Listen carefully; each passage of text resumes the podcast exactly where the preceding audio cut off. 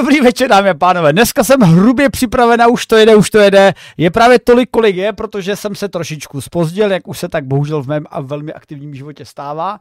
Ale nebojte, eh, na dobré se třeba počkat, abyste si vyčekali, ale díky tomu jste si mohli užít více času na mnohem kvalitnějším streamu u Martina Roty, takže vítejte na takovém jako rádoby kvalitním streamu uh, Vydátora, kde se na kanále Vydátor na Twitchi a YouTube vždycky pouštíme do povídání o světové, české, jakékoliv jiné vědě.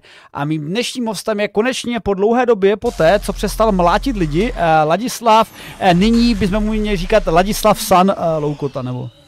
nebo ano, Ladislav. ale to není jak, jakkoliv um, zaměřené na japonskou kulturu, kulturu nebo japonský martial art. To je pouze mlácení lidí. Takže počkej, ty umíš mlátit třeba lidi i jako po Rusku, po Americku, nejenom jako katanou. Nebo oni to nemají zaměřený, jako že to je nějaký specifický konkrétní martial art, to je nějaký prostě vybraný, jako má to asi nějaký prvky Krav Maga, ale je to prostě nějak jako, jak, jak, jak, jak jim to vyhovuje nejvíc.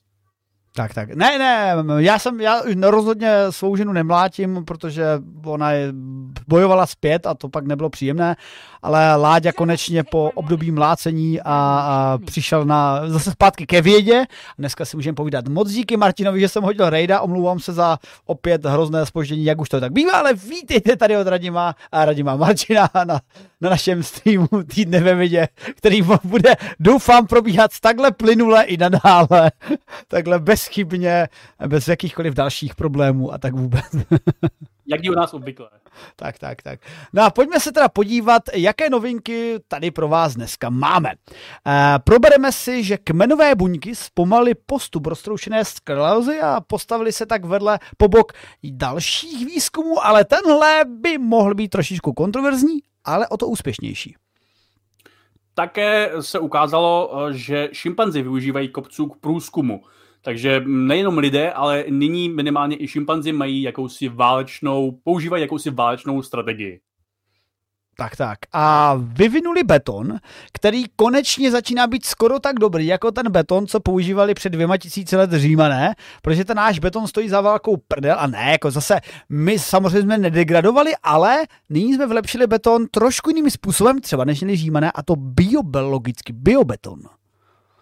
Také čeští vědci z týmu Pavla Jungwirta vyvinuli novější počítačový model toho, jak funguje vlastně přenos informací v lidském uchu, což třeba povede k tomu, že budeme mít lepší naslouchátka a podobné bazmeky. A v modelovém experimentu vědci modelovali, jak by dopadla sluneční soustava, kdyby jí kolem ní proletěla potulná hvězda. Spoiler alert, nebylo by to úplně dobré. No a na závěr tu máme takovou eh, asi jako největší událost posledního týdne a to, že byla zaregistrována rekordně silná, rekordně silný záblesk kosmického záření, u něhož jsme ovšem alespoň prozatím nevystupovali zdroj. A shodou okolností je to téma, které se velmi blízko týká mojí bývalé diplomky, a takže tam, na tom asi skysneme dlouho a proto určitě nepůjdeme jako první. A předtím, než se pustíme do jednotlivých novinek, tak přátelé, já tady musíme, musíme udělat reklamní vložku, reklamní vsuvku. Takové ta, měli bychom mít takovou zatmívačku a už jste si koupili něco na Vánoce? Už máte koupené vánoční dárky? Pokud si myslíte, že si vaše děti, vy nebo vaše ženy, dědečci a nepřátelé zaslouží rozpustit v kyselině, nebo vlastně, ne, to tam nemají vlastně, e, tak obecně si zaslouží pohrát s chemií, e, i když tahle ta chemie je trošičku advanced, tak tady máte tam tam vpravo dole, když dáte příkaz slevový kód, tak vám vyskočí odkaz na eh, stránku CF Chemicals, nepletu se. Musím na to skočit. No hlavně světlo a, a chemie. Ano, chemie a světlo. Nebo a kde si můžete koupit tajemství barev? Takhle, mají tam víc stát. Tahle ta za 5999 je trošičku masňácká, když se na ně podíváte, je trošičku plná. Pokud eh, nevíte, o čem mluvíme, tak naloudujte, možná poprosím i mody, ať sem hodí odkazy na naše videa, kde jsme to ve dvou videích dost důkladně recenzovali, o tom, v jakém vztahu je právě chemie a světlo, protože něco jako fluorescence, fosforescence, triboluminescence a takové zrůdnosti. A tohle jsme tady vytvářeli jak s Mirkem Peřinou, tak i s tvůrcem a, přímo téhleté sady, ředitelem CF Chemicals. A máme tady na to právě takovou jako akci, vánoční, když tam aplikujete na ten vydátorský slivový kód, tak vám to dá 10% slevu. A není to teda jediná sada, kterou tam mají, mají tam i mnohem větší a mnohem menší sady. Tady máme menší fotochemi- domácí fotolaboratoř, malinký alchymista, to je úplně zbytečně nicotně malinká, 999, ale mají tady i nějaké úplně masivní, za 20 tisíc, pokud vám úplně hrábne a chcete rozpustit své kolegy, tak jako tam máte úplně všechno, ale principálně to teda zaměřené na chemii a světlo. Takže takový jako vhodný vánoční dárek, naprosto bez jakýchkoliv reklamních keců řeknu, že my jsme už teda měli tu čas kdysi recenzovat jiné chemicky hrací sady, nebo přírodovědně hrací sady a musím říct, že u tohohle jsme opravdu jako pozvedli obočí, že dead school, protože eh, hlavní devízou tyhle sady je, že obsahuje v malé množství v celku cené chemikálie, které se jako jinak nedá koupit v malém množství. Musíte toho koupit prostě kila a od, jako velko odběr, ale takhle v téhle sadě to máte všechno tak jako ve správných objemech na takových 5 až 10 testů. Toč, reklamní vsuvka. Láďo, zvládl jsem to dobře, pochválíš mě? Vystřihnu to a uvidím, co z toho a třeba si to už někde koupí. A ah, třeba tak. Tak budeme rádi, když si to koupíte, protože nám to hodí bodíčky a budeme pak jako mít radost, že si to někdo koupil. A my si to taky asi koupíme, protože uh, jsem si aj říkal, že kolika dostávají kritiku tady na vydátorovi, že neděláme moc jako takových těch sad experimentů, jak těch pokusů na kameru. Já vždycky argumentuju, že to dělají jiní a líp, tak se to jako nechce dělat mě já radši jako tak jako povídám, čiluju, ale jako možná by jsme něco takového taky mohli sem tam dělat, něco jako vydátorová laboratoř for fun. TikTok by no. to asi žrál, no. Ano, nyní už, když už máme kamery, které zvládnou uh, něco i zabrat, abys tam rozeznal třeba, že to je mm, rozdíl mezi člověkem a stromem, tak už možná bychom něco takového mohli někdy vyzkoušet. Tak, tak. Uh, no a já tady poděkuju, jelikož než jsem se dostal k povídání o vědě, tak už tady na, naskočily i nějaké eh, nějaké donaty a všechno, takže díky Xaveru Žundovi, který si před 6 minutami objevil předplatné na krásných 23 měsíců a VV Wave, H-Wave, Fon Olomouc, co tam mrskla taky a už krásných 33 měsíců, skoro jako 333 jiných příkaček, které tady za chvilku určitě přikvačí, nebo už tam jsou v chatu. Takže pojďme do našich novinek, protože o, proto tady dneska jsme.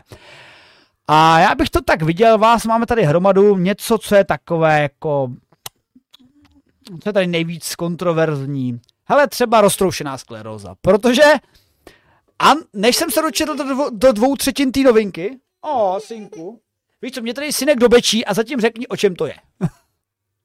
Je to o tom, že v rámci první fáze klinického testu napíchali nějakým lidem, 15 myslím tady v té fázi, kmenové buňky do mozku a tady v té první fázi primárně zkoušeli, jestli je to nezabije, nebo jestli jim to nespůsobí nějaké větší patálie, než je nezbytně nutné vzhledem k té závažnosti onemocnění a zjistili, že je to nezabíjí, a aspoň zatím, a že jim to nespůsobuje nějaké větší patálie, než je nezbytně nutné, alespoň vzhledem k závislosti toho onemocnění. Zároveň se zdá, že to možná i zmenšilo uh, růst objemu jejich mozku, což by mohlo znamenat, že to snižuje uh, vliv té uh, roztroušené sklerázy, že by to mohlo léčit. Ale to, jestli to opravdu léčí, uvidíme až v následujících klinických testech, v následujících fázích této studie. A byť i výzkumníci sami tvrdí, že uh, bychom mohli být mírně optimističtí vůči tomu, ačkoliv zatím teda neříkají, jestli to opravdu tak dopadne. Krásně si to schnul. Já jenom doplním, že je to jeden z těch typických výzkumů, kdy se využívá uh, kmenových buněk, ale jakých kmenových buněk? Protože obecně uh, kolem kmenových buněk je taková trochu kontroverze, že starší metody jejich získávání jsou takové morálně, by mohly být diskutovatelné, jsou eh, lidé, kteří jsou silně proti tomu, jsou lidé, které jsou úplně v pohodě s tím. A to je, že tyhle ty originální kmenové buňky se získávají z plodů, lidských plodů, Takové, prostě získává se to podobně, jako to znáte z mm, městečka South Park, jak to tam, no. ano, takhle nějak minus ty eh, divné scény a to Keanu Reeves, který to tam jako vyžírá. Ale... myslím. Mm-hmm. Ale existují i varianty, že získávat pluripotentní kmenové buňky, kde se jiný typy buněk upravují zpětně pomocí nějakého kyselého prostředí tak dále. Tam nebudu zabíhat, protože sám nejsem biolog. Ale e, což je, řekněme, morálně víc, jako úplně cajk, jako hele, tady máme kmenové buňky, to jsme si vypěstovali z našich vlastních buněk, aby nám mohli a, vylepšit něco, nebo spíš uh, opravit něco v našem organismu. Ale tady v tomto případě se jedná skutečně o cizího dárce, nebo prostě dárcovstvo no. malinkaté, to, to dárco, protože to dárco bylo mm, potracený tedy plot, který daroval zcela nadšeně pro vědu eh, své kmenové buňky a Nestěžoval se. nakladl úplně odporno, nebudeme začít do, do hloubky zabíhat, ale chtěl bych říct to, že podstatně je, že to jsou od dárce, a samozřejmě předpokládám, že ty eh, pacienti získali, byli nadopováni nějakými anti Eh, imunitními léky, aby zase to úplně jejich imunitní systém neodrovnal, eh, ale, zase, ale to v tomhle případě Alzheimerovy nebo roztroušené sklerózy není neobvyklé, protože vlastně roztroušená skleróza je nemoc vyvolaná imunitním systémem, který de facto v rámci uh, vašich, vašich buněk uh, ničí mozkové buňky takovým konkrétním specifickým způsobem, takže tím, že se vlastně utlumí, aby nereagovali proti těm dárcovským, tak tím je to vlastně součástí léčby a fungovalo to. I když, jak se říká Laďa, bylo to první fáze, která nám měla ukázat, že nejsou žádné brutální vedlejší účinky, že to v podstatě ty pacienty nezabije, tak jich bylo jenom 15, ale ukázalo se, že u nich bylo detekováno zpomalení, zmenšování mozku, nebo v podstatě zmenšování té aktivní oblasti mozku, která právě v roztrušené skleroze, i vlastně v Alzheimeru nepletuli se, se tak jako projevuje, že máte tu degeneraci no, mozku. No, já si potřeboval nějakého biologa, ale v Alzheimerovi uh, je ten mechanismus jiný toho poškozování těch mhm. mozkových tkání obecně, že tam vznikají nějaké proteiny a nějaké plaky a nějaké klubíčka uh, tau proteinů a beta-amyloidní plaky, myslím, Mm-hmm. A mm, to tam prostě jako nějak jako, dělá neplechu v tom, že to prostě přerušuje, že to tam prostě roste jako z ničeho nic. Jako kdyby mě tady z ničeho nic začalo růst větev stromu, tak taky se mi v tom bytě bude asi uh, chodit podstatně hůř.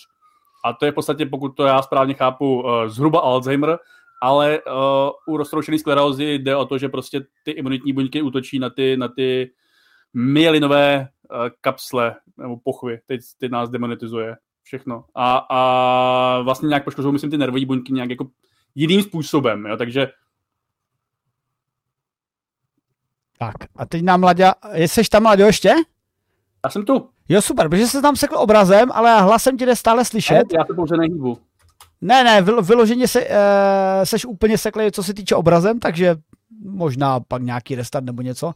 Ale uh, je to další posun a sice v chatu je nějaká poznámka, že jo, na 15 lidech, to přece není jako výsledek tohle výzkumu. Na druhou stranu eh, to je první fáze právě, to jako se nemůže dělat úplně výzkum na statisticky signifikantní množství, protože v tomto případě by došlo, mohlo dojít k jako nevratným poškozením, kdyby to nebyla správná léčba. A právě proto uh, musí být pouze málo testů. A pardon, tady řve dítě se něčeho narazilo, takže se to postarám. A já teda poprosím Láďu, možná skoč na ty šimpanzy a pověz nám, proč šimpanzi jsou já dobrý... Já do, no, pojde, jako jednu důležitou věc, uh, než se uh, než se teda jako od, odlagnu. A podstat, jako, co mě připadá podstatný tady u té studie je, že použili právě ty buňky jenom jednoho dárce, pokud teda jako dárce můžeme označit, jak si ten plot, z něhož byly ty imunitní, z něhož byly ty kmenové buňky vzatý. Což potenciálně může jednou uh, znamenat, že tahle ta terapie, pokud teda bude fungovat a prokáže se její účinnost na dalších fázích, by mohla být relativně levnější, než kdyby ty buňky byly braný každému pacientovi a upravovaný zvlášť, což je právě třeba dneska jako poměrně problém u imunoterapií, kdy proti rakovině, kdy vlastně alespoň prozatím se musí ty buňky brát každému pacientovi zvlášť, upravit se znovu do kmenových buněk, z těch se teda udělají, um, upravit se znovu na uh, zacílení toho proteinu nějaký té rakoviny, pak se teda rozmnoží a pak se teda potom rozmnožení dávají infuzí zpátky do toho pacienta, což je prostě pořád strašně drahý a navíc se jako teda musí většinou upravovat uh, nějak jako geneticky, tak, což je prostě tak jako složitější, než kdyby se to upravilo něčím, nějak, třeba nějakou chemickou cestou, Což jako znamená, že kdybychom ale jako měli univerzální buňky, který uh, může píchat skoro kohokoliv, tak jak si ta terapie bude potom levnější. Stejně tak jako kdyby vám pro vás upravili po každý, museli by pro vás vždycky upravit jako, já nevím, Ibalgin, tak to prostě ten Ibalgin bude stát mnohem víc, než když si můžete koupit Ibalgin, který funguje na každého, nebo na skoro každého. No, takže to je taková jako relativně uh, relativně pozitivní možná posun, ale samozřejmě, jestli ta terapie funguje o výrazně lépe nebo třeba nefunguje vůbec, protože oni i tady ti výzkumníci v téhle studii jako zmínili, že v rámci, že oni samozřejmě i ti pacienti byli na nějakých imunosupresivech, protože aby jako jim neumírali příliš rychle na tu, auto, na tu autoimunitní chorobu, takže jako zatím je problém trochu odlišit to, do jaké míry fungovaly ty imunosupresiva, to, do jaké míry fungovaly ty uh, kmenové buňky, to, jak malý byl ten vzorek a mm, proměný. Jo. Takže je, je potřeba to brát tak, že to je pouze první fáze, je tam jistý mírný optimismus vůči tomu, ale úplně bych teda zatím ještě jako nejásal, že jsme vyléčili roztroušenou Plus teda jako poslední věc, tady to je samozřejmě, to pořád neřeší ten důvod, proč vzniká roztroušená skleróza, to pořád jenom, no, v úvozovkách jenom jiná plast, která nějakým způsobem v ideálním případě bude jednou tlumit ty její příznaky. To, proč přesně vzniká roztroušená skleróza, je pořád předmětem výzkumu. Jasné, není to úplně jasné, je možné, že těch mechanismů je víc a je to prostě mnohem složitější. I jak málo tomu samozřejmě rozumíme my jako popularizátoři, kteří nejsou úplně uh, biologové, takže je to pozitivní krok směrem možná ke zmírnění problému roztroušené sklerózy u pacientů za nějakých minimálně jednotky let, spíše později, ale rozhodně to není vyléčení roztroušené sklerózy, Nobelovky a tak.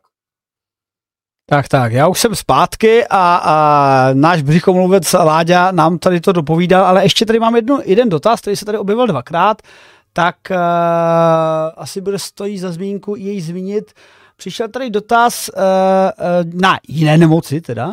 Jestli je pravda, že o očkování proti chřipce může snížit riziko stařecké demence. Uh, my jsme to možná taky v nějaký novince měli, ale určitě o tom tady psali, co jsem sem řekl na uh, Vědě 24 a skutečně zase v nějakém pozorování skupiny osob starších nad 65 let pozorovali, že u výzkumu na celkem velkém vzorku pacientů, vidím 935 887 pacientů a v porovnání se stejným počtem neočkovaných pacientů, tak v jejich případě bylo v delším horizontu pozorováno zmenšené množství výskytu Alzheimerovy choroby právě v rámci už právě této starší kohorty e, pacošů. Takže eh, lze říci, že je tam nějaká korelace, ale e, v tomhle článku jde v podstatě o korelační studii a nejde úplně o nějakou jako biotechnologickou nebo v rámci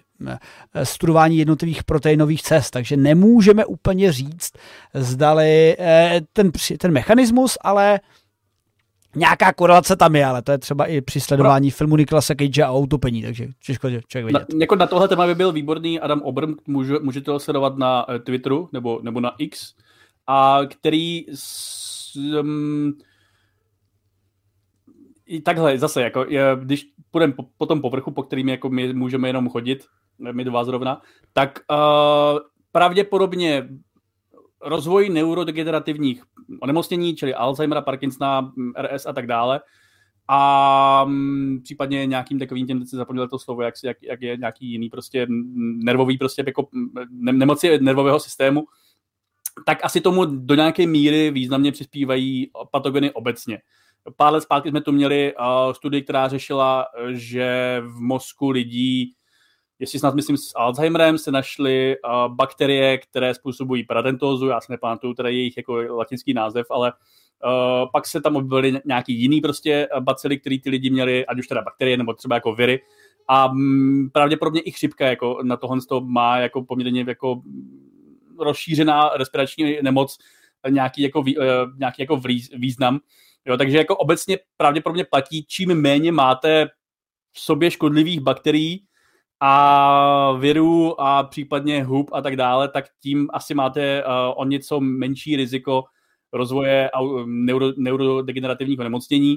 Jo, uh, generally, jako asi tomu bude prospívat, nebo bude tomu naproti, i když budete očkovaní proti tady těm nemocem, kde to jde, ale samozřejmě mm, neznamená to, že máte nulovou šanci, pokud jste chřip, mm, očkování proti chřipce, nebo si čistíte hodně pravidelně zuby, ale můžete třeba oddálit jako svou smrt, což je vlastně pořád jako tak v podstatě nějak cílem medicíny. Ale když se bavíme o smrti, pojďme se bavit o válkách, protože je to bohužel spojené nádoby, smutné to je. A dlouho jsme si říkali, že války je takový lidský vynález, protože samozřejmě může být nějaká bitka, může být nějaká rozepře, ale válka, ta už podle definice, jsme to řešili vlastně s Tondou před pár stými, ta už vyžaduje nějakou strategii dobývání území, eh, ústup a tak dále. A jak nás učí film eh, uh, jak se vlastně jmenuje, Ježíš teď mi to vypadlo, Planeta opic, originální i ty uh, další, další ne spin ale prequely, tak třeba by nějak naši blízcí příbuzní lidopé mohli se také brzy naučit válčit, když jim tomu pomůžeme nějakým sci-fi krokem, že třeba jim dáme kouzelnou modifikaci genetickou mozku, která jim to způsobí a z nás způsobí, že lidi zblbnou a oni převezmou naši planetu. No ale věci se podívali na takový počátky válčení šimpanzů, protože se zjistilo, při sledování šimpanzů v oblasti eh, francouzské Gvajany, nepletuli se? Eh, nebo ne, myslím, v Africe. A počkat, v Africe, já se podívám. Francouzská Gvajana je v Jižní Americe. A pardon, pardon, pardon, jo. Eh, překlep geo, geografický, to je u mě naprosto, naprosto typické tak sledovali eh, s pomocí GPS 30 až 40 dospělých šimpanzů, získali 21 tisíc hodin záznamu a zjistili, že když šimpanzi eh, cestují na okraj svého území, tak vylezou na kopce. A na těch kopcích se rozlížejí, což jako když jsem teda ten článek četl, bych si řekl, no a jako kdo ne, že jo? Ale oni tím eh, takticky a strategicky přemýšlejí do budoucích bitev. Tak mi to osvětlila. No, no kdo ne, jako tak spousta druhů asi mm, třeba ne. Oni tam hlavně jako naslouchají, uh, nebo aspoň v té práci to tam řešili. Nebo aspoň to v tom článku samozřejmě, uh, který já jsem přepsal. A um, podstatný je, že oni teda jako naslouchali, rozhlíželi, zkrátka dělali nějakou variaci průzkumu, statisticky častěji, asi dvojnásobně, než když, uh, když šli uh, do, na kopec, který byl u neznámého terénu, než když šli na kopec, kterým třeba šli domů jako k sobě. Jo. Samozřejmě, a je to i tady v, tý, tady v tom článku, e, jsou i jiné druhy, které jak si ví, podobně jako obyvan Kenobi, že je lepší být na vyvýšeném území, když s někým bojujete, ale u šimpanzů to bylo poprvé pozorovaný jako ne když jako uh, jeden šimpanz se rozmachává na druhého, uh, který stojí metr před ním, ale když šimpanzi očekávají, že možná tamhle v těch lesích daleko od nás může být nějaký nepřítel. Že vlastně dělali vloženě jako nějaký jako kognitivně pokročilý průzkum, což je teda asi jako poprvé, co eh, tady to bylo pozorovaný, jako ne vyloženě válka, eh, ale v podstatě řekněme součást taktiky válečné, nebo minimálně uh, něčeho takového. Jo? A zase jako samozřejmě známe něco jako válku i u spousty jiných druhů, ať už prostě u hmyzu, nebo já nevím, uh, vlčí smečky mají mezi sebou hranice, jo? jak známe prostě taky z GPSky. A mm, jako nedá se říct, že válka je čistě jako, nebo že boj mezi nějakými frakcemi v rámci jednoho druhu je čistě lidská kratochvíle nebo čistě šimpanzí kratochvíle, ale zdá se, že šimpanzi jsou v tom pokročilejší a lidi jsou v tom taky, oni jsou pokročilejší než jiné druhy v podstatě. Což je uh, zajímavý a um, nahrává to té válce opic jednou třeba teoreticky, až uh, my se tady konečně vybombíme nebo něco způsobíme, nebo nám uh, chřipka způsobí tu pandemii jako v těch prekvělech. Mm-hmm.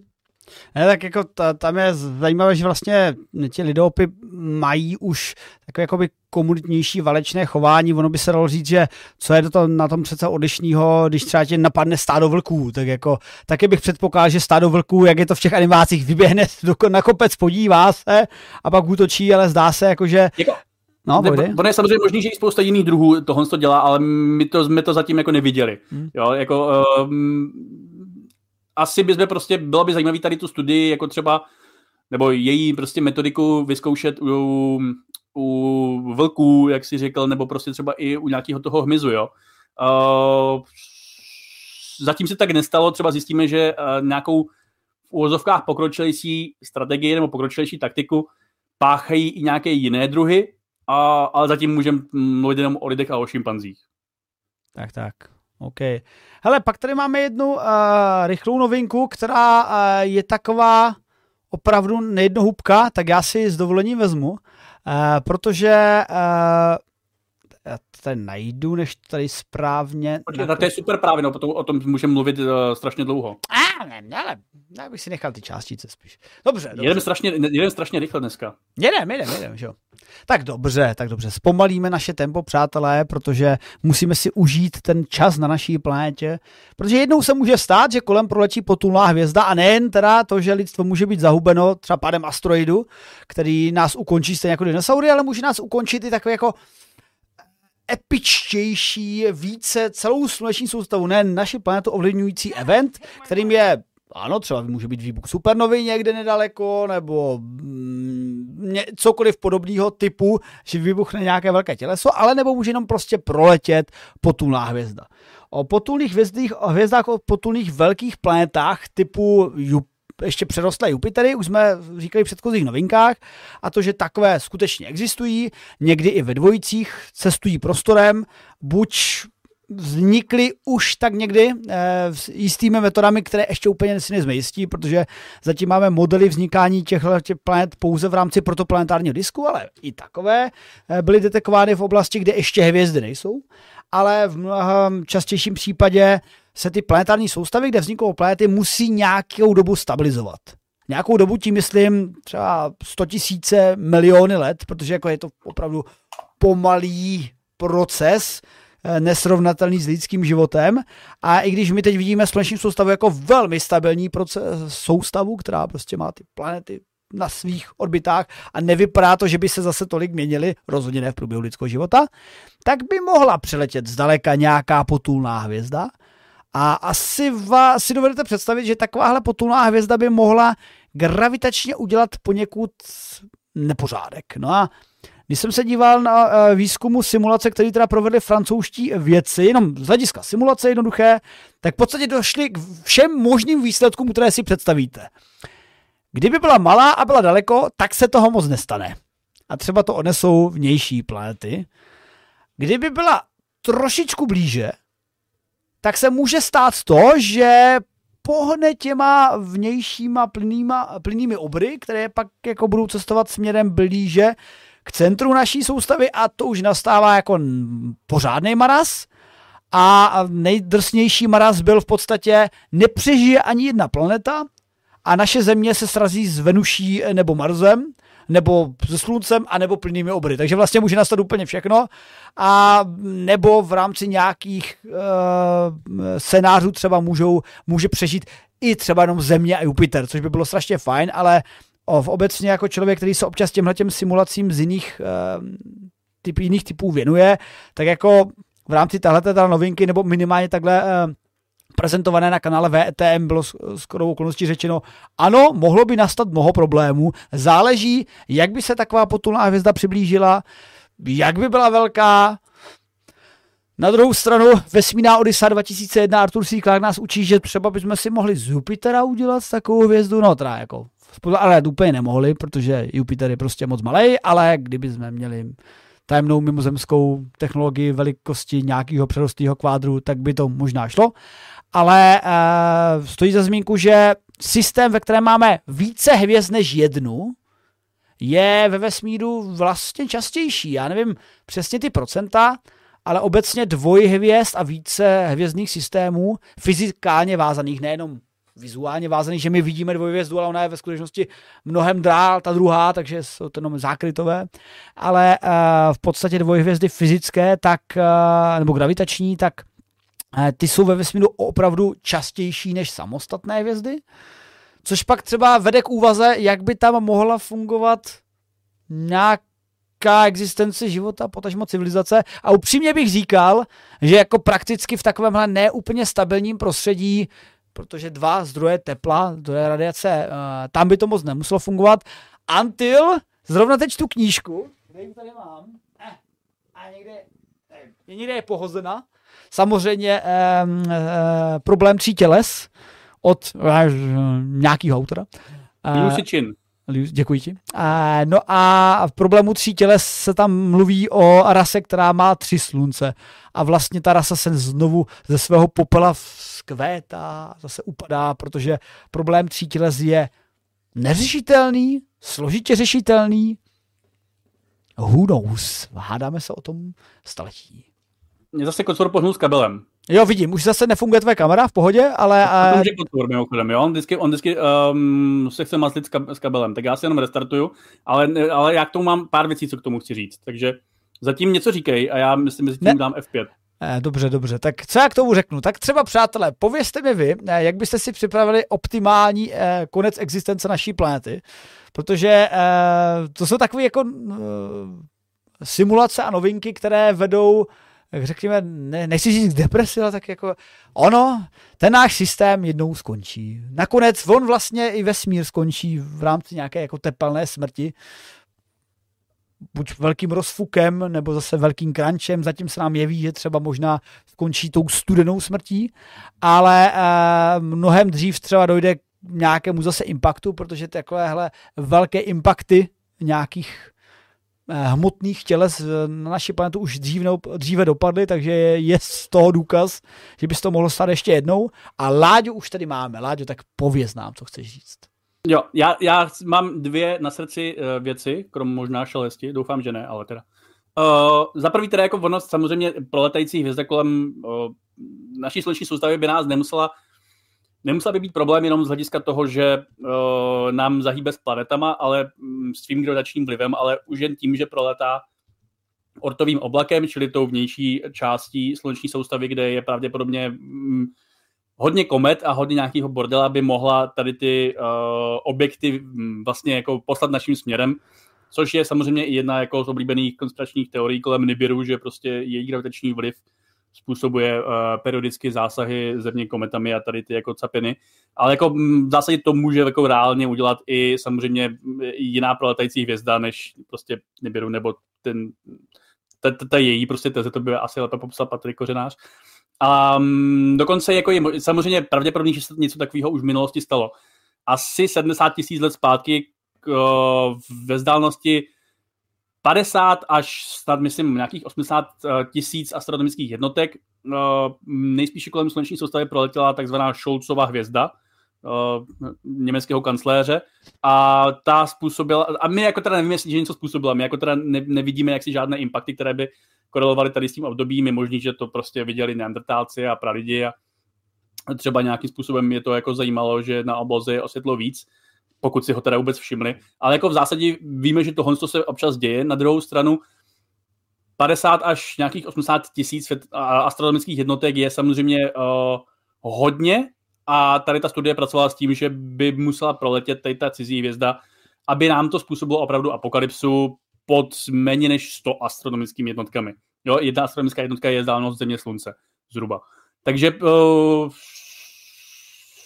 ta šance, že by nám to způsobilo, opravdu, že by proletěla v podstatě až blízko té vnitřní části sluneční soustavy je mm, velice malá. Nicméně to nemusí říkat nutně znamenat, že v minulosti nemohly být nějaké objekty uh, sortová oblaku vyvržené průletem jiné hvězdy, nebo že třeba jednou uh, to může nastat znovu.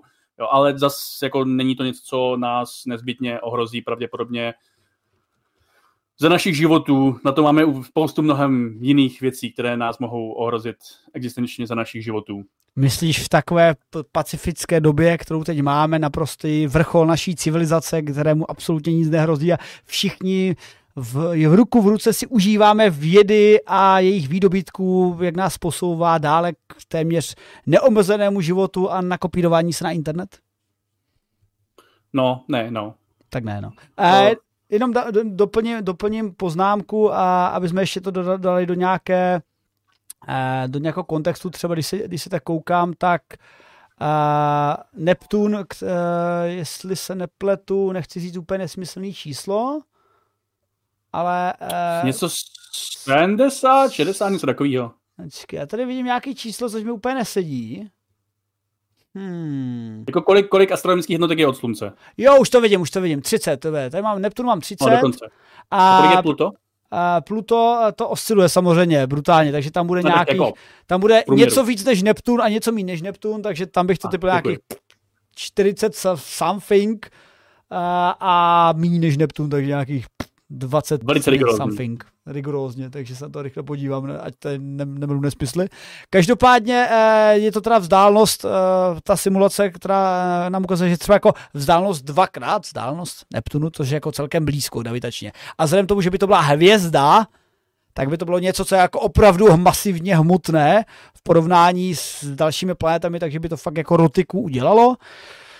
Může se stát, doufejme, že lidstvo bude v té době už tak pokročilé, že prostě se schováme do našich megalitických kosmických lodí, nebo jak nás naučil uh, legendární film Země na cestí, což byl blbě přeložený Wandering Earth, přilepíme k zemi motory a prostě odjebejme se odtud, protože Já prostě... něco jsem ti poslal na Messenger, jestli to chceš pustit, samozřejmě to na, jako dám asi YouTube uh, urve vadlata za to, ale Uh, je to strašně hezký video, který mě pár let zpátky uh, jo. způsobilo mi nepříjemné pocity.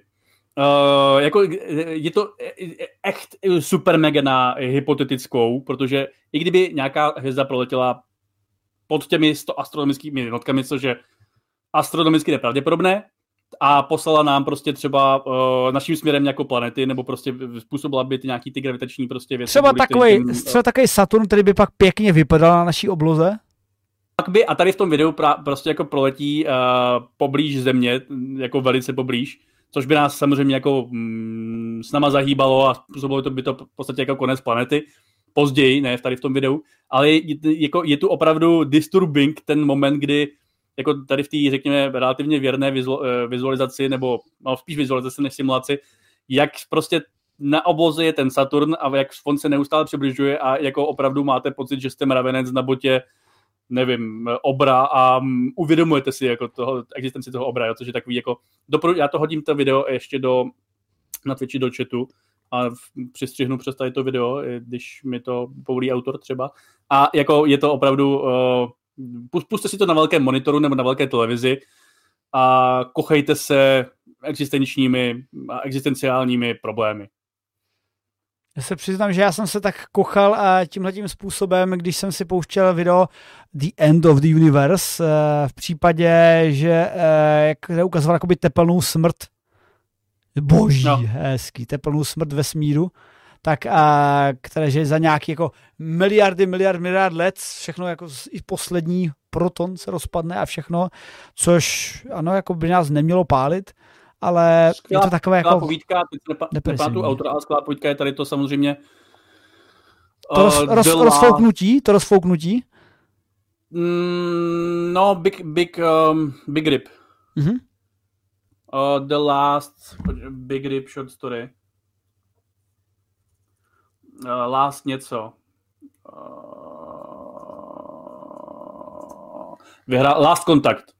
Mm-hmm. Uh, kterou si taky můžete do, do, do, přečíst legálně, myslím, na internetu. Steven Baxter, 4347 slov. Uh, moc hezký popis, pokud se třeba cítíte strašně optimističtí a plní naděje a uh, pozitivních pocitů, tak uh, tady to vás uh, velice dojemně dostane na někam úplně jinam než jak se cítíte teda. A ještě bych tady jako možná v rychlosti dopo, uh, zareagoval na kryptoobrazy a obavy ze solárních erupcí. Uh, problém jsou spíš, uh, které můžou souviset se solárními erupcemi, ale jako je to trochu jiný prostě jako jev. Uh, výrony koronární masy, který by nás mohli teda, jako, což je prostě klasicky skloňovaný jako Carrington má událost, myslím, že jste tady o tom mluvili pár týdnů zpátky, nebo možná pár měsíců. Uh, a jako ano, to nás samozřejmě může existenčně ohrozit v tom smyslu, že nám to může vypnout elektrickou síť a počítače. Ale zároveň je proti tomu relativně, pokud, pokud si na to budeme dát pozor, tak to vlastně není zase takový velký problém, alespoň v těch představitelných jako mírách za prvý, my víme, jako, že to neúplně neohrozuje život, jako prostě v tom filmu s Nicolasem Cagem, že by nás to prostě spálil na trout. Jako mm, slunce tady je přece jenom nějakých jako 4 něco miliard let, 4,5, 6 a mm, jak si erupce život neupekly. Co by nám jako výron koronární masy udělal, pokud by byl hodně silný a my bychom ho jako trefili planetou, nebo on by teda trefil nás spíš, by bylo, že by nám prostě jako mohl teda jako usmažit nějaký ty družice, potenciálně mohl usmažit teda elektrickou síť, potenciálně mohl usmažit elektroniku. Což by bylo samozřejmě nepříjemné, protože my bychom se museli jako popularizátoři živit tím, že budeme psát tuškou na papír a rozvěšovat to po městě a pak třeba by nám taky nefungovaly jako, taky jako lednice a takové věci. Ale uh, ono, to prostě, ono to není jako uh, binární situace, 1-0. Ono by to asi jako v některých částech světa mělo uh, významnější uh, impact než v jiných. Pravděpodobně spoustu elektroniky bychom mohli uchránit jednoduše tím, že ji zavřeme do Faradayových klecí, což jsou auta třeba. Um, měli bychom potenciálně, pokud jako na to nebudeme jako prcat, uh, měli bychom varování před tím. Jo, jako um, zatímco samozřejmě části se ze slunce, jako prostě fotonik tam letí rychlostí světla, ale uh, výron koronární masy znamená, že si slunce prostě jako ufoukne trochu své plazmy.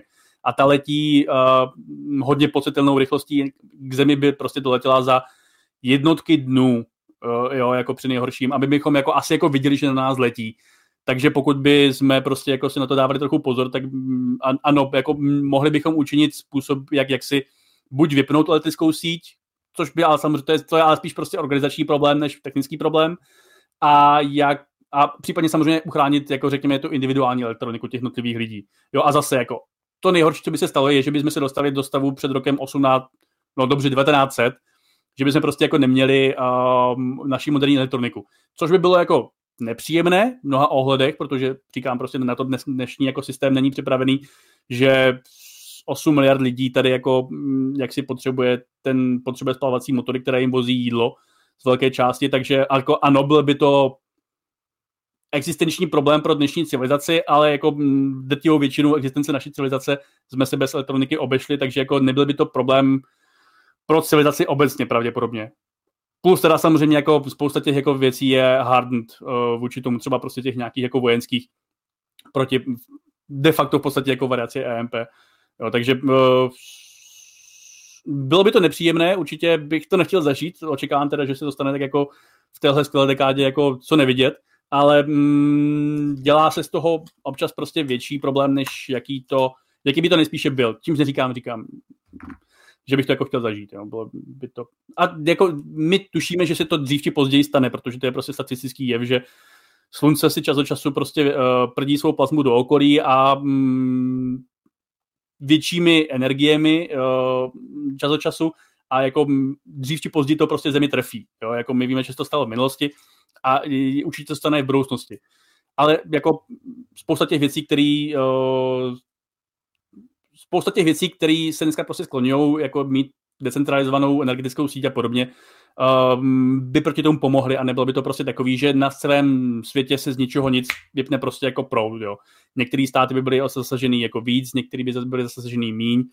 Geograficky i třeba prostě tím, v jakém stavu mají ty svoje rozvodné sítě. Uh, pokud, by, pokud bychom na to měli prostě uh, nějaký systém barovné ochrany, což už do nějaké míry existuje, jo, nějaký CMI Watch a podobně, tak bychom prostě mohli si dát naše notebooky do Faradových klecí a mm, přečkali bychom to a třeba bychom řešili uh, některé jiné problémy. Tak, tak. Na čas. Takže nebojte, přátelé, lidstvo přežije, eh, aby mohlo být zničeno úplně jinými eh, příčinami, jako třeba těmi, které si tak nějak přivodíme sami, a ne, buďme optimističní. Třeba budeme, všichni najdeme rozum a budeme mít příležitost, aby nás zničila potulná hvězda. Třeba. No ale pojďme, pojďme do další novinky. Když jsme v tom vesmíru, tak uh, já bych se nebál uh, skočit do té kosmické fyziky, která se trošičku týká i uh, mé bývalé specializace, protože na Univerzitě Palackého, když jsem studoval, tak jsem v rámci magisterské práce se věnoval UHECR, Ultra High Energy Cosmic Rays, což jsou vysokoenergetické kosmické částice a obecně, když tomu dám velmi rychlej úvod, tak jde o tom, že když se díváte na kosmos, tak vidíte hvězdy, planetky, jo? A to vidíte pomocí světla, pomocí viditelného světla, pomocí fotonů, na které se je zvyklé vaše oko a vy to oko můžete zlepšit třeba pomocí teleskopu, buď na Zemi nebo ve vesmíru. Máte Hubble teleskop, dneska máte i web teleskop, ale u webu možná víte, že se nezaměřuje jenom na viditelnou část spektra, ale třeba na infračervenou, protože tam má nějaké výhody. Ta, můžete jí pomocí infračerveného světla, infračerveného záření vidět dál, sice vaše oko to nespracuje, ale vy už to nějak v přístrojích zpracujete, takže jako je to výhodný. A není to teda jediný nositel informace, nemusí to být vůbec fotony, jako světlo, takže od rádiových vln, viditelné světla, UV až po gamma, ale může to být úplně jiný částice, může to být, nevím, může to lítat autobus. Kdyby nějaká civilizace nás informovala pomocí házení autobusů, tak ano, mohli bychom zkoumat jejich autobusy, ale nic zatím z vesmíru takhle nelítá, ani velryby, ale lítají e, jiné částice, jako třeba protony, nebo třeba i prvky, kusy železa. E, milovníci astrofyziky možná tuší, e, kde by se železa vzali, protože vlastně v rámci fúzních reakcí u e, hvězd je železo takové to poslední stádiem, které lze vyrobit ve hvězdách, ale uh, málo se zmiňuje třeba ta důležitý fakt OK, tak jako ve hvězdách může vzniknout maximálně a železo, no ale až po ty prvky a další lehčí prvky, to je furt v tom v té hvězdě, ona musí to nějak jako vyletět pryč. Tak ta železa například musí vybuchnout, třeba jako supernova, nebo jako odhodit své vnitřní, vnější obálky jako bílý trpaslík, až tehdy vypustí tu chemii do vesmíru. Takže vlastně když budeme uh, brát jako hypotézu velkého třesku nebo teorii velkého třesku jako nejpravděpodobnější uh, počátek vesmíru, tak ta první generace byla jenom složená z vodíku, helia a nějakých líty a berilia trošičku, ale v podstatě všechno muselo být ukuto v první generaci hvězd, co vybuchla. No, a tím se dostáváte k kosmickým částicím. Takže my dneska víme, spíš experimentální pozorování, že z kosmu lítají nabité částice a strašně velkých energií úplně nesrovnatelně velkých energiích jako oproti fotonům. Což jako, když se nad tím zamyslíme fyzikálně, to dává smysl, protože fotony musí být produkovány buď u primárního zdroje nějak, prostě tím výbuchem, tepelně, nebo jako sekundární projev, že se třeba rozpadne nějaká nabitá částice a z toho vznikne foton. Ale nabité částice, jako třeba protony a jádra, lze urychlovat. V podstatě pomocí silných elektromagnetických polí. A neví se, až kam je lze urychlovat. Zatím se to ví experimentálně, existuje taková křivka, je tak nakastím tady na kameru, kdy máte energie a četnost a teď klesá, klesá, klesá, klesá, klesá, až k úplně masivním energiím, které, se, které jsou v řádech exaelektronvoltů. Milovníci matematiky, matematiky řeknou 10 na 18 elektronvoltů. A to jsou nejenergetičtější částice, akorát je jich strašně málo. A aby jsme tyhle ty částice detekovali, tak musíme stavět obrovské teleskopy a když si dáte uh, do, uh, já to zkusím na první dobrou uhodnout, VVA1, jo, jo, jo, jo, jo, jo ne, ne, ne, nevím, takže, to, takže dobře, takže VVA. Uh, exist, jsou dvě videa na, v rámci vydátora Eh, a, ah, ano, VVA, eh, vydátor v Argentině, hodím to i na YouTube, kde popisuju, jak funguje observatoř Piera Ožera v Argentině. Věrní fanoušci vydátora ví a to se právě zaměřuje na detekci takových na velkých kosmi, velka, velmi energetických kosmických částic. A není to teda jediná, máme i detektory, které jsou v mořích, jako Antares, máme i detektory, které jsou třeba na Antarktidě, Ice Cube, no a máme i detektor Cherenkov teleskop Array, který je v Americe podobně funguje jako Pierre Auger observatoř, že má nějaký povrchový detektory a nějaký fluorescenční detektory, které sledují ty kosmické částice, co přiletěly z vesmíru, takhle podobně jako to ukazuje ta grafika uh, zde na uh, vědě 24, ale mají to tady trošku blbě, se přiznám. Protože ta pointa, no vlastně mají to tady hodně blbě, protože ta pointa je, že fotony většinou ukazují od směru, odkud přiletěly. Protože tam, kde vznikly, jelikož jsou neutrální, tak na ně nepůsobí magnetická pole, takže nám pěkně a velmi výhodně ukazují zdroj. Ale jak už jsem řekl, fotony nejsou ty nejenergetičtější. Ty protony nás jakoby zajímají taky dost, ale protony prostě na ně, na ně reagují magnetická pole. Takže se může stát, že třeba když proletí kolem jako nějaký mlhoviny se silným magnetickým polem, tak se zato, zatočí trošičku. No, povídej. Mají to tady blbě, protože je tam vědět zdroj? Ne, ne, ne, mají to tady blbě proto, že ta křivka, která ukazuje to zatočení, je úplně šílená jako tady. A no, řekl bych, řekl bych ano, eh, nabitá částice velmi malé energie by takhle skutečně letěla, což znamená, že když dopadne takhle, dopadne na Zemi, tak my absolutně nejsme schopni určit zdroj, protože známe ten zdroj jako z poslední té zatáčky, takže prostě jako tahle částice úplně ztratila informaci o zdroji, ale z hlediska Lorenzovy síly, čím máte větší energii částic, tím méně je ovlivňovaná. Tak naopak, to je přesně ten důvod, proč je hledáme, protože ty vysokoenergetické částice nemají tenhle ten problém. Což tady vlastně v těch, těch článcích, já jsem se totiž bavil s autorem tohohle článku, on je totiž, eh, tenhle ten článek je částečně, eh, na něm spolupracovala i společná laboratoř optiky, eh, je, je to prostě výzkum, do kterého je zapojeno mé pracoviště. A ten z toho byl tak jako rozhorčený, že to je proti té logice úplně. No tak já jsem se podíval do originálního článku, který jsem, který samozřejmě, když zkusíte najít pomocí odkazu na vydátoru, tak se dostanete za paywall a proto vám, přátelé, tenhle článek hodím na Discord. jako takový bonus. Každopádně mrkl jsem na originální zdroj a, a ten ukazoval, a, řekněme, přesnější možnost zjištění, které ale je vlastně to tajemné a to je podstatou tohle, tohle novinky, že nedávno věci pomocí Cherenkov Telescope Array, které je v Americe a funguje obdobně jako Pierre Auger Observatory, takže když si dáte video z observatoře Pierre Auger, tak získáte hlavní myšlenku, jak funguje i ta americká Cherenkov Telescope Array. S chodou okolností ona se CTA měla jmenovat Pierre Auger Sever, ale pak to přejmenovali, protože nevím prostě. Takže jakoby je to alternativní uh, sajta, která je na severu, ale dost funguje podobně jako Pierre Auger.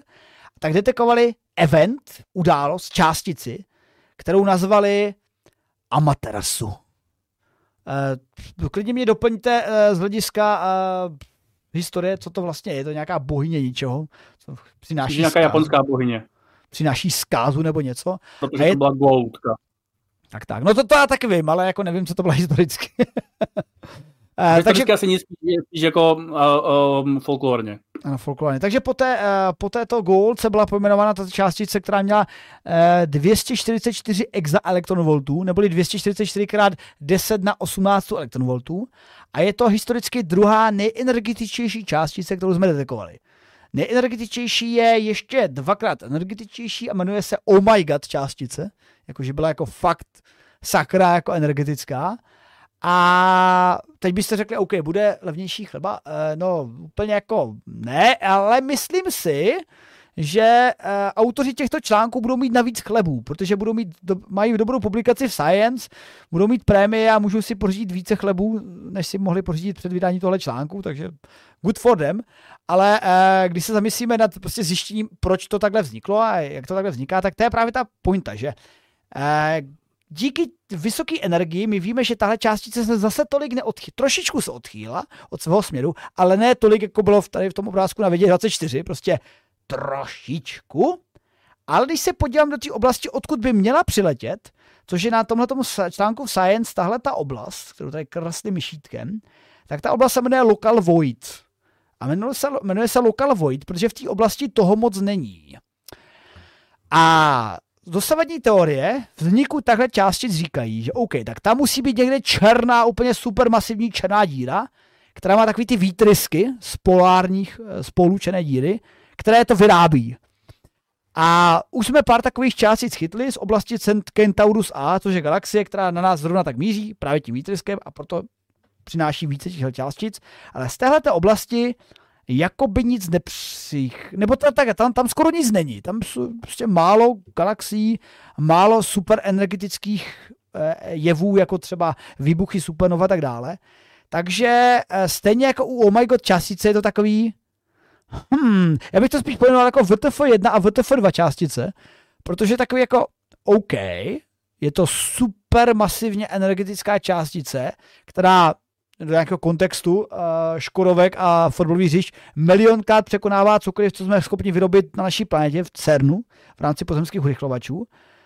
A nebojte, i kdybychom to vytvořili v rámci pozemských urychlovačů, což jednou budeme moci, tak to jako stejně jako nepřinese zkázu života, protože zjevně Amerika to přežila, tuto částici, prostě píp, detektor zachycen, yes, můžeme psát článek, ale uh, může to znamenat, že někde se dějí energetické jevy, které jsou schopny urychlit tak brutálními energiemi takovéhle částice, kterých je teda hodně málo, ale úplně nám to nesedí do té fyziky, jako žádný supernovy, žádný černý díry, jejich výtrysky, uh, takže jako kdybych byl hodně crazy, tak třeba řeknu, nevím, testuju hvězdu smrti, co já vím, anebo uh, rozpad nějakých uh, původních částic uh, po velkém třesku, tomu se říká topogra- válka. Tomu se říká také topografické jevy ve vesmíru nebo něco z interakce temné hmoty. Jako lze říci v podstatě s 60% jistotou, že na takovýchhle škálách energetických možná úplně nemáme dokonalé fyzikální modely, aby jsme to pochopili. A nebo je druhá alternativa, že vůbec nerozumíme magnetickým polím a máme špatně tu Lorenzovou sílu, jako když to trošku přeženu, protože v téhle oblasti, když tam není nic, tak by tam neměly být ani jako silná magnetická pole. Takže bys to neměli jako moc zakrucovat. Ale třeba tam jsou brutálně silná magnetická pole, ale úplně masivně, úplně řádově větší než kolem černých děr. A ty jsou zrovna v těch prázdných prostorech a, a ten zdroj přiletěl úplně od někud odinu, třeba od Kentauru A, ale takhle se brutálně zatočil. Takže jako to jsou takové jako dvě nejpravděpodobnější hypotézy. Jako v současnosti nevíme, doplním pro uh, hardcore fyziky na tomto obrázku, je kromě téhleté tečkované oblasti ukázáno, jako že z téhleté oblasti to asi přeletělo, ale kdyby to mělo, my ani nevíme, co ta částice byla. Byl to proton? Byl to uhlík? Byl to ksemík? Nevíme. Ale kdyby to bylo železo, tak to asi přiletělo odstud, kdyby, nebo třeba odtud, kdyby to byl eh, uhlík, tak asi odstud, takže jako máme modely, které nám to popisují. Na druhou stranu, vzhledem tomu, že naše modely nám nepopisují ten vznik, tak byste mohli říct, tak jako vaše modely si můžu tak někam pověsit, ale o tom je teoretická fyzika, přátelé. Proto to zkoumáme, aby jsme více věděli.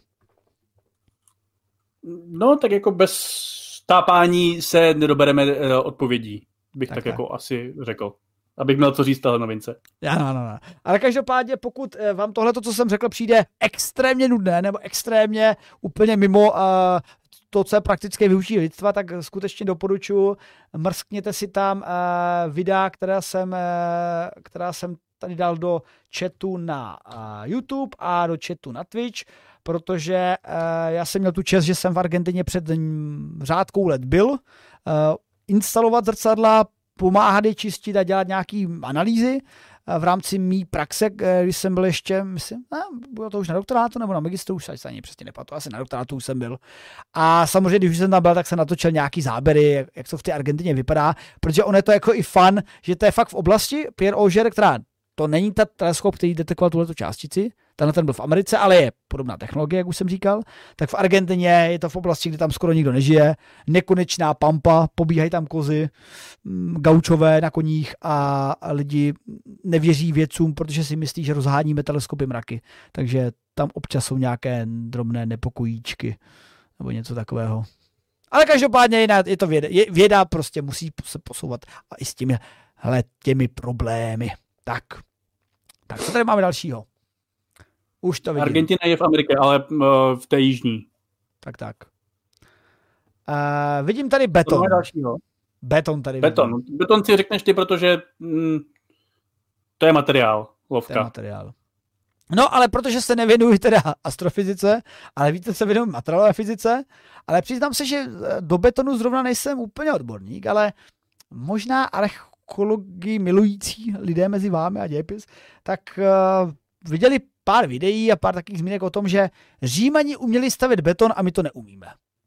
Což mě vždycky přišlo trošku takové jako stylu, jako prostě typický ty videa od Ericha von Dänikera, jako, jako však sakra, máme technologie pokročilé, tak jako jak to, že jako bychom neviděli něco, co viděli oni před 2000 let. A ne, neříkejte mimozemšťani, ne, skutečně je, neměli tajnou přísadu od mimozemšťanů, kterou do betonu přisypávali, která došla hned poté, co Ježíš od stranil mimozemšťany z naší civilizace a poté to dopadlo špatně s námi. Ne, tak, tak, tak, tak to není.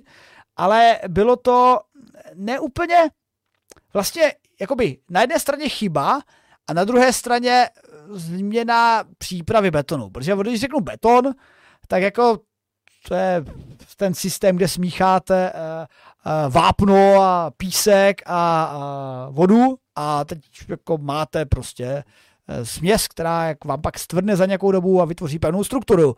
A ten beton my umíme dneska spevňovat, dáváme do něho nejen třeba roxory, takže, takže železobeton, ale eh, v rámci mý přednášky ohledně tohle tématu, tak třeba jako jednotlivá vlákna pro spevňování nástřikového betonu, třeba tím se staví metro, nebo jsou třeba beton, který se snaží být transparentní, kombinují to s polymery, odlehčený beton, kombinují to s polystyrenem, vodivý beton, jako fakt jako dějí se různé zrůdnosti, ale eh, když se podíváme zpětně do té římské stavitelství, tak zdá se, že prostě jejich betonové stavby obecně drží líp i než naše betonové či železobetonové stavby.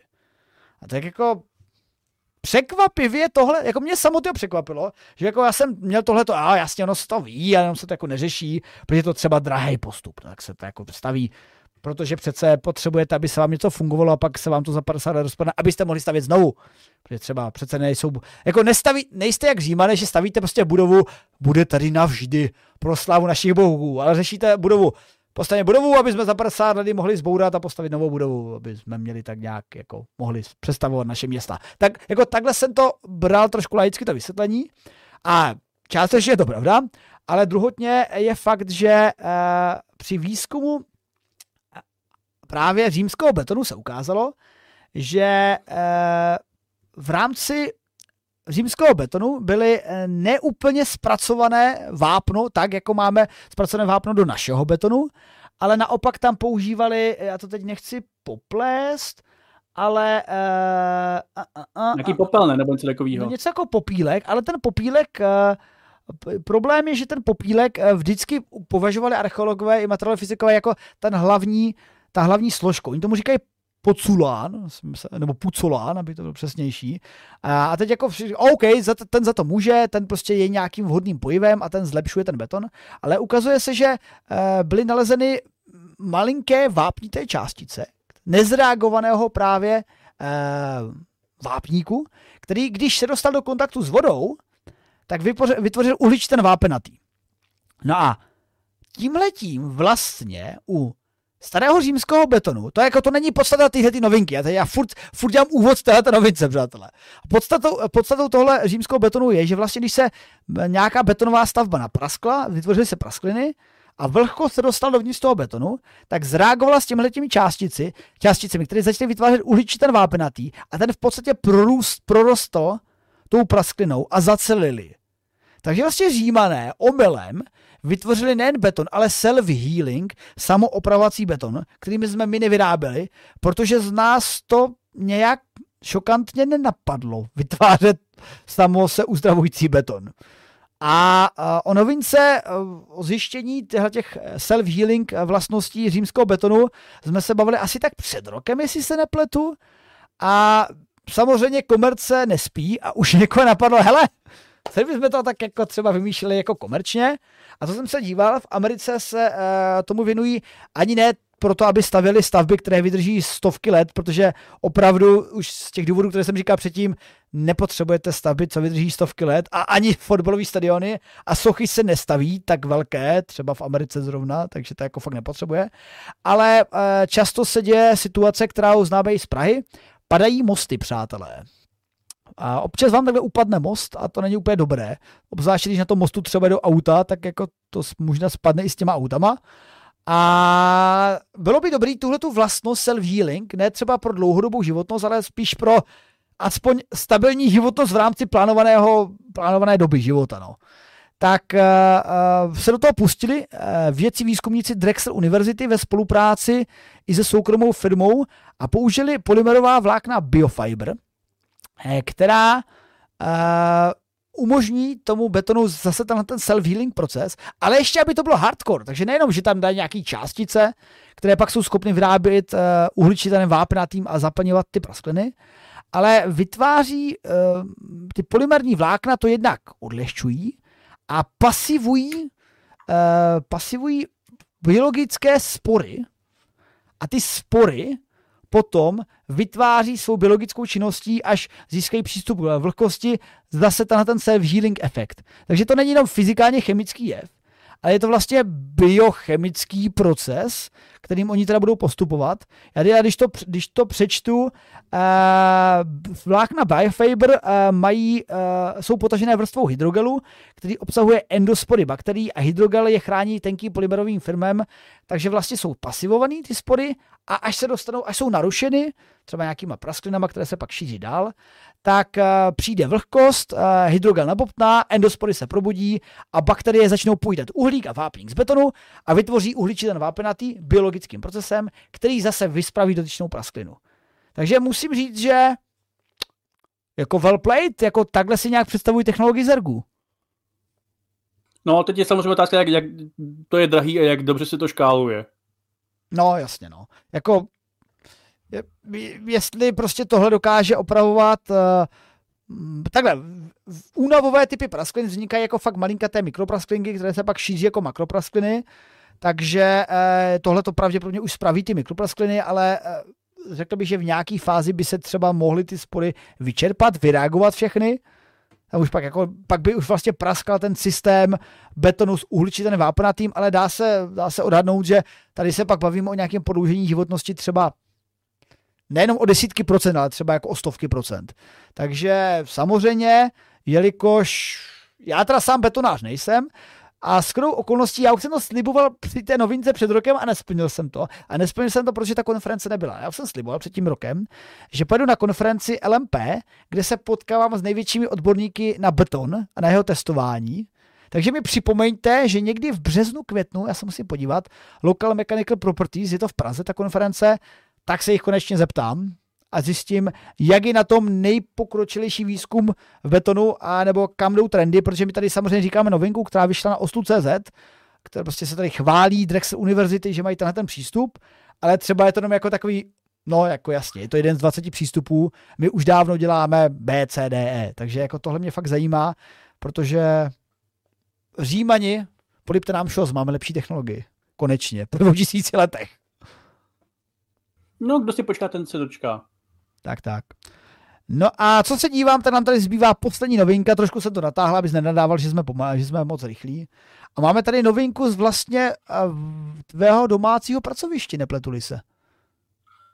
Ano, ale to samozřejmě nehraje žádnou roli v tom, že je v týdnu ve vědě. jenom, já se snažím tam mít aspoň přes nějaké české věci, ale jak si sleduju jenom ty věci, které jsou na ústavu, takže um, tam jsou častěji věci, které jsou na ústavu. Ale um, v zásadě um, o, o co tady jde je, že uh, tým vlastně Pavla Jungvirta vyvinul po asi 13 letech uh, lepší počítačový model toho, jak vlastně v tom lidském uchu funguje uh, předávání vlastně v podstatě informace, jako od těch, um, od těch počátečních vibrací až po um, potom všechny ty um, chemické a elektronické elektrické sajrajty, které způsobují prostě, že slyšíme, jak slyšíme. A mm, teda jako já znám v podstatě jenom tu prvotní, nebo te, ten lidský příběh zatím, který je prostě hezký. Ty, no, počkej, počkej, um, počkej. Tak já, já tady dám ten vědecký fakt, který jsem si přečetl v tomhle článku a ty tam dej ten hřejivý lidský příběh. A, a čekaj, já tady hodím nějako, nějaký model, protože tady jde o to, že uh, Možná ze školy znáte, že lidské ucho je vlastně komplikovaný systém, který přijímá zvukové vibrace a ty zvukové vibrace se transferují v impulzy elektrické, které jsou pak šířeny neurony do mozku a tam jsou zpracovány. No a, a já jsem si tady teda všiml, že v rámci uh, tohle článku tady to bylo pěkně popsáno. Počkej, já to tady najdu. A, a, a, a počt, že přicházející zvuk se převádí na mechanické vibrace ve středním a vnitřním uchu, následně se na elektrické vzruchy vnějších a vnitřních vláskových buněk, aby se nakonec proměnil v prostřednictvím působení neurotransmiterů na sérii elektrických impulzů ve sluchovém nervu. Takže tam máte několik převodů, kteří v tom relativně složitém systému transformují ten vib, tu vibraci na elektrické impulzy, co zpracová mozek. Zase v případě oka to máte zase jako jiný typy, kde máte prostě fotony, které vám detekují tyčinky a čípky a také nakonec nějakou cestou proteinovou vám to transferují eh, právě v elektrické zruchy. No a sice profesor Jungwirth, eh, jeden z nejznámějších českých vědců, mimochodem jeden, myslím, top pětky nejcitovanějších vědců České republiky, myslím, že jednoho máme, máme s ním rozhovor, zdravíme Univerzitu Palacko přírodskou fakultu, který snad někdy ten rozhovor pustíme ven. Ano, je to on, Láďo. tak s, součástí tohle týmu velmi úspěšných vědců je i profesor Pavel Jungwirth a přesně studium ucha není úplně jeho expertíza, protože on se věnoval spíš proteinovým cestám, ale tady těmi proteinovými cestami je vlastně eh, řešen i ta transformace eh, eh, těch vibrací Nějaký do... tím jontovým cestám nebo něco takového. No, no, no. Ale, ale dostal se nakonec tomuhle tomu výzkumu, který teda trval v tom článku zmiňuje, že plánovali, jo, to bude taková jako drobnůzka, která se bude věnovat tři roky, nakonec se tomu věnoval 12 let. Naštěstí k tomu měl velmi šikovného doktoranda, který teda za těch 12 let už myslím, že nestihl být doktorandem a povinoval se tomu. A teď se k tomu hlavnímu, teda k té hlavnímu výstupu, takže my jakoby víme, jak to nějak funguje, ale nemáme kvalitní počítačový model.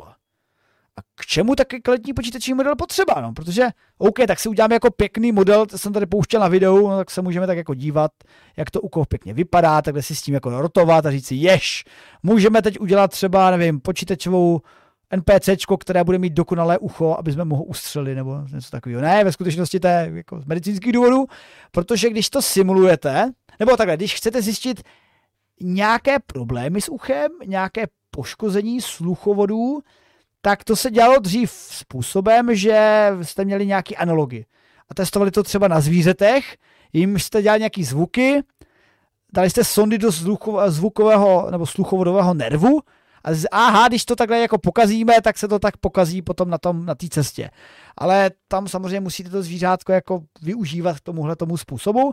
U lidí se to přirozeně nedělá úplně, protože nechcete jako vrtat se lidem v lepce za uchem, abyste zjistili, jak do toho rýpat. A takže ten výzkum v tomto oboru hůře postupoval, ale právě díky tomu, že máme sofistikovanější modely, můžeme to modelovat. OK, a, a takhle, ty modely musí být, jak se říká ve vědě, robustní. Že vyloženě ty modely musí absolutně i z nějakých vedlejších, uh, vedlejších podmínek a extrémních podmínek popisovat co nejobecněji, ale klidně i upravitelněji lidské ucho. Protože já nepředpokládám, že to lidské ucho jedna ku jedné celé lidstvo má stejné. Jako máte tam prostě různé velikosti těch částí, efekty, uh, drobné rozdíly biologické a tohle ten model údajně pokrývá, je velmi robustní. Na to je překvapivý, že v relativně, řekl bych, jednoduchém prostředí, protože to bylo naprogramováno v MATLABu za tu dobu 12 let. MATLAB je v podstatě takový jako sofistikovanější program Excel type, takže respekt, ale eh, díky tomuhle tomu modelu teď můžou věci analyzovat eh, nějaký způsoby, jak třeba se to ucho může poškodit, jak se pak poškodí ten výsledný signál a tohle to konfrontovat s pomocí nějakých, a, nějakých aplikací, jak ten sluch vrátit. Protože vlastně tahle ta vědecká spolupráce byla provedena ve spolupráci s firmou, která vyrábí ušní implantáty pro zlepšení sluchu. Kochleární se tomu říká. Kochleární. No a prosím proč se tomu Pavel Jungwirth zcela z jiného uh, proteinového oboru začala věnovat zrovna uchu? Uh, no, zase myslím, že z Jontového teda, ale, ale uh, protože jeho syn uh, špatně slyší, nebo teda nevím, jestli neslyší vůbec, nebo slyší nějak nedostatečně, ale zkrátka neslyší tak, jako většina z nás slyší, uh, nebo neslyší teda, a uh, proto on se jako k tomu vydal a došlo mu prý, že teda vlastně je to um, relativně blízko t, uh, těm jeho oborům, když se dostane na to dostatečně uh, malou škálu toho předávání těch reakcí a capin v tom uchu. A mm, což je pak potom jako hezký, že to on vlastně Uh, to je vlastně na tom jako takový jako nejhezčí, že, že, že vlastně mm, jeho syn má nějaký zdravotní problém a on se potom vydá uh, s teskami vědy, aby um, s tím mohl jednou něco udělat a třeba se ty, uh, třeba se jak dozvíme více o tom, jak funguje lidské ucho, tak uh, třeba i uh, budeme snáze nastavovat ty kochlární implantáty. Což už je samozřejmě otázka jako budoucnosti, jak moc se toho chytí soukromý sektor, jak moc se toho chytí ty, ať už tahle jedna společnost rakouská, anebo třeba i nějaký jiný. Že je to prostě jako veřejná studie, ale to už jako je další otázka ohledně aplikace vědy transferu a tady těch dalších capin. Tak, tak, jo, jak, jak říká uh, Stanislav Bandu, ta motivace je nejdůležitější a, a jde vidět, jako, že když máme prostě šikovné české věce, které jdou i trošku mimo svůj obor, tak nakonec toho může vzniknout velmi zajímavý výzkum a jak, jak, jak znám ty cesty vědy, tak nakonec se může stát, že tahle ta eh, pro profesora Jungwirta vedlejší eh, oblast výzkumu se třeba může stát nejcitovanější nakonec.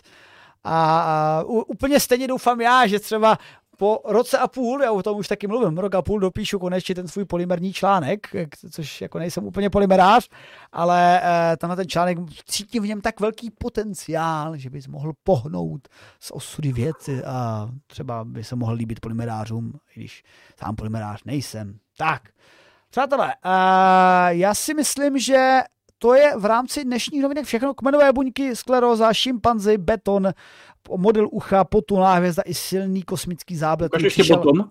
Prosím? Ukaž ještě bottom. Bottom? bottom? No to těch... Ukazuji. Tak bottom máme nějaký, který bych nerozpitval, protože si to necháme na příště, ne? Jo, článku s Tonem. Ano, ano, ano, ano.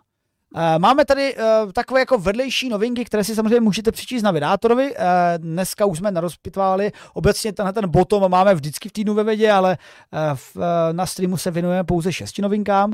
Takže máme čelenku lucidních snů, která i přes rozruch investorů čelí skepsy. Objev proteinu, který blokuje nákazu virem SARS-CoV-2. Starověký hrob odhaluje tajemný rituál pravěké šamanky. Je náš vesmír obklopen obrovskou vesmírnou prázdnotou. Vintonův zlatý krtek, znovu objevený po 80 letech, považován za vyhnulého. Jsme neviděli, že má krtka. Vinton. Nanočástice získané z kavové sedliny mohou... Jako, tady bych to utnul. Nanočástice získané z kavové sedliny. Pěkná storka. A mohou pomoci s mozkovými chorobami, protože to, je jak, to, to mělo jak něco od jiného oboru. A téma týdne, že do kosmu lze vypouštět satelity i z ponorek. Hmm, to zní velmi Jo, jo, to je, to, je, to je článek, který jsem si počil od uh, Michala Václavíka. Já jenom chci zmínit, že na částice z kávové sedliny uh, je můj poslední článek na net.cz, protože net.cz bankrotuje, uh, takže již nyní nebudou články na net.cz, protože net.cz přestává existovat společně s dalšími pravděpodobně weby uh, pod touto doménou, takže uh, takže tak. okay. Já jsem, tak řekni, hele, řekni Zanet něco, co by, protože jako víš, že když něco velkého umírá, tak by mělo jako být nějaké jako závěrečné slovo, které to uzavře. Tady, tady máte, přátelé, tenhle ten článek, poslední Láďův článek v Nedu, než skončí do nebytí. Jaké to bylo v Nedu? Můžeš o tom mluvit? Uh, jako všude něco dobrého, něco méně dobrého. Uh, ale bylo to stabilní, což bylo jako příjemné, jak si. Uh, nyní jsem teda jako bez jedné ze svých prací, takže kdybyste náhodou měli uh, spoustu uh, peněz a práce, tak uh, víte, kde se nám, uh, respektive mě ozvat. Um, a mám marginálně více času, což vlastně v reálu skoro vůbec ne, ale... Uh, Co se bude projevovat tím, že mě budeš víc otravovat a něco dělám? A ne, spíš tě budu víc otravovat, ať píšeš uh, o to aby jsme měli díly na úpolu. Ano, třeba o videu uh, druhého dalšího citovaného českého ano. věce, který už je připravený rok a už stihl dokonce i zemřít kameraman. No nic, to je, občas se tak stává v životě lidském. Ano. Uh, každopádně, no. přátelé, to byl náš týden ve vědě, vždy optimistický, dneska to bylo samé optimistické, kromě nějakých válčících šimpanzů a konce naší planety, lvem potulné hvězdy jsme zjistili, že třeba když budeme uh, uh, lépe modelovat lidské ucho, tak nebudeme třeba hluchí. A nakonec možná, než se to aplikuje za těch 20-30 let, všichni, co tady sledujete a posloucháte vydátora třeba z podcastu, kvůli naší kvalitnímu zvuku třeba ohlucháváte, tak se vám třeba takovéhle um, záležitosti budou do života hodit a abyste lépe slyšeli navždy a pak jste se skopírovali na ten internet a skončili jste tak, jak si přejeme skončit všichni my technooptimisti jako programy, které nebudou muset jíst, chodit na záchod a vůbec. A nebudou muset hlavně dělat úkoly a práci, kterou teď musím dělat, protože jsem úplně v panice. No nebudou muset dělat projekci mého starého filmu? A projekce tvého starého filmu, ano, přátelé, zase, hele, tady jestli mám popel, tak si takhle budu sypat popel, to je hajzl papír, tak si budu sypat hajzl papír na hlavu a furt něco slibujeme a furt to tak jako trvá. Ne. Ale Vánoce přináší ideální prostor pro eh, vánoční speciál. Stejně jako Star Wars má vánoční speciál, tak Vydátor bude mít vánoční speciál a budeme dělat vánoční projekci Laďova filmu, nebo našeho společného filmu, který scenaristicky tvořil Láďa, já jsem tam pouze hrál, měl jsem tam jedna z postav, uh, incident, který se si vy vyhlasovali v rámci Septembru a je pravda, že Septembru už je trošku dále, aspoň vidíte, trošku. Jsme jako želvy. Trvá nám to, ale my tam dojdeme. Takže nebojte, všechno bude, všechno bude. Jo, jo, jo. O Vánocích se by, bychom to mohli stihnout během toho týdne. A hned, hned, hned, hned společně s ročenkami. A co ještě? No, eh, machroval, machroval si, že už bych měl dělat pomalinku reklamu na rok ve vědě. Takže v lednu, pokud jsou mezi vámi, mezi diváky, nováčci, co neznají týden ve vědě a neznají naše pořady, tak už se samozřejmě blíží konec roku a s tím i první pondělí roku příštího. A pokud nám to vyjde zrovna to pondělí, tak my každý rok, vlastně třikrát v řadě, už jsme to, už jsme to dělali třikrát, ne? My jsme dvakrát, třikrát? Mm, dvakrát nebo třikrát? Ne, co tak? Dvakrát určitě. Možná tak děláme rok ve vědě, což je souhrn za celý rok, ke kterému si pozveme to nejčopovější v rámci českého populačního kolektivu.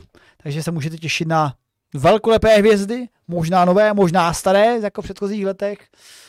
Bude to velkolepé. Nejspíše první leden nového roku a první pondělí nového roku, možná i to druhý, uvidíme, jak nám to vyjde. Tak, nějak. Co já teda ale musím říct, že vůbec ne, nemám tušení, co v tom roku ve vědě bude za témata, protože mám pocit, že se zase jako nestaly tak megalitické novinky jako v předešlých letech. Jakože v předešlých letech to byla alespoň teoretické překonání eh, ziskové fůze, eh, vypuštění weba, eh, samozřejmě covid a takové ty jako věci, a letos je to takové jako suší na ty milníky, mi tak přijde. Jakože asi nejvýznamnější, co mi jako napadá na první dobrou, je ta transplantace té lidské bul, no, bulvy člověkovi, jinému než původnímu majiteli té bulvy. A na což teda paradoxně nemáme vlastní článek, takže něco budu muset uklohnit. A mm, jinak mě fakt jako reálně zase tak moc jako nenapadá, co se letos stalo skutečně Hele, já, významné. Já vyloženě hrabu úplně, máte jako mozek mi jede na 100% a hledám nějaké jako aplikace. A... To třeba byl ten, že jo, o, o, ty, ale ty, určitě, určitě něco vleze z AI, podle mě. No, no AI už ale je 2022, jak si eh, vznikl chat GPT a byly ty proteinové velký průlomy v mhm. těch, v těch simulacích. Jo. Jako, jako děje si to stále, jo, ale už jako nevím, jestli to můžu vydávat za eh, letošní jako novinku. Tak, tak. No přátelé, každopádně budete se moci i být překvapeni tím naším výběrem. Nakonec se budeme snažit vybrat to podle nás takové nejsignifikantnější pro lidstvo, jeho zdraví, jeho vývoj, naši společnost. Zkusíme vybrat nějakých takových, jako tentokrát to myslím nebude úplně šest novinek, protože jak si vždycky zveme hosty, tak je toho i trošičku více, no, ale hele, něco vybereme. Klidně nám samozřejmě, pokud se díváte z záznamu, Eh, na YouTube nebo Twitchi, eh, tak nám na YouTube do komentářů klidně napište, co vy byste viděli v úplném roce za předchozí novinky a vy, co jste co nevíte, z čeho vybrat, tak hele, máte teď jako dost času ještě do uh, roku ve vědě zhlédnout všechny týdny ve vědě a něco vybrat z předchozího roku. No, no což já budu dělat samozřejmě někdy. Jako nebudu si je zhledávat, budu si na ty články, ale vždycky jich je osm. na rozdíl prostě v roku ve vědě, na rozdíl týdny ve vědě. A pak se ještě jako většinou je jich tam jako 8 botomů, jako mm-hmm. prostě sekundárních. Jo, ale říkám, no, jako, nebo prostě v loňských letech byli ty kosmonauti, že jo, uh, průlom, jako dobře, Starship odstartoval dvakrát. Já jsem Akorát, tušil, že, že to řekneš, já jsem tušil, že řekneš Starship, a jako... To už máme dvě teda, jako Bulva průlom, a Starship. Ale... Průlom jako... No, jako to je další jako věc, no, jako, jako nevybuchl na rampě. Ano. Událost roku, jako no. Jako Nevím, jo, jako no. pořád jsem takový přišlo mi, že ten rok uběhl velice rychle. A jako já si vždycky řeknu, že třeba že strašným úspěchem je ta základa na Marsu, a pak mi dojde, že to je zase seriálu For All Mankind a není to realita, tak se jako... Ano, ano. Samozřejmě, jestli se nikdo nedívá na For All Mankind, tak se všichni dívejte na For All Mankind, protože to je pravděpodobně, aspoň podle mě, nejlepší současný uh, sci-fi, jestli tomu tak můžu říkat, no jako je to spekulativní, jako nějaký jako uh, sci-fi. Uh, um, stále je lepší a lepší mi připadá uh, po, i ve čtvrté řadě, což nelze říct o mnoha seriálech, třeba i má milovaná Expanse. Řekněme, že ve čtvrté a i potom z šesté své poslední řadě mm, měla takovou jako sestupnou tendenci, byť pátá to teda trochu jako zvedla. Hele, ale vždycky, a... vždycky nemůže být, vždycky není tak špatně, snad není tak špatně ani v Expanse, jako třeba v Game of Thrones, jo, takže. No tak to je samozřejmě jako, ano, tak jako je rozdíl, jestli si zlomíš nohu nebo jestli chytíš ebolu, jo, ale jako prostě, mm, no ale o tom budeme mluvit možná již příští týden, jestli se setkáme z Nerdopolis.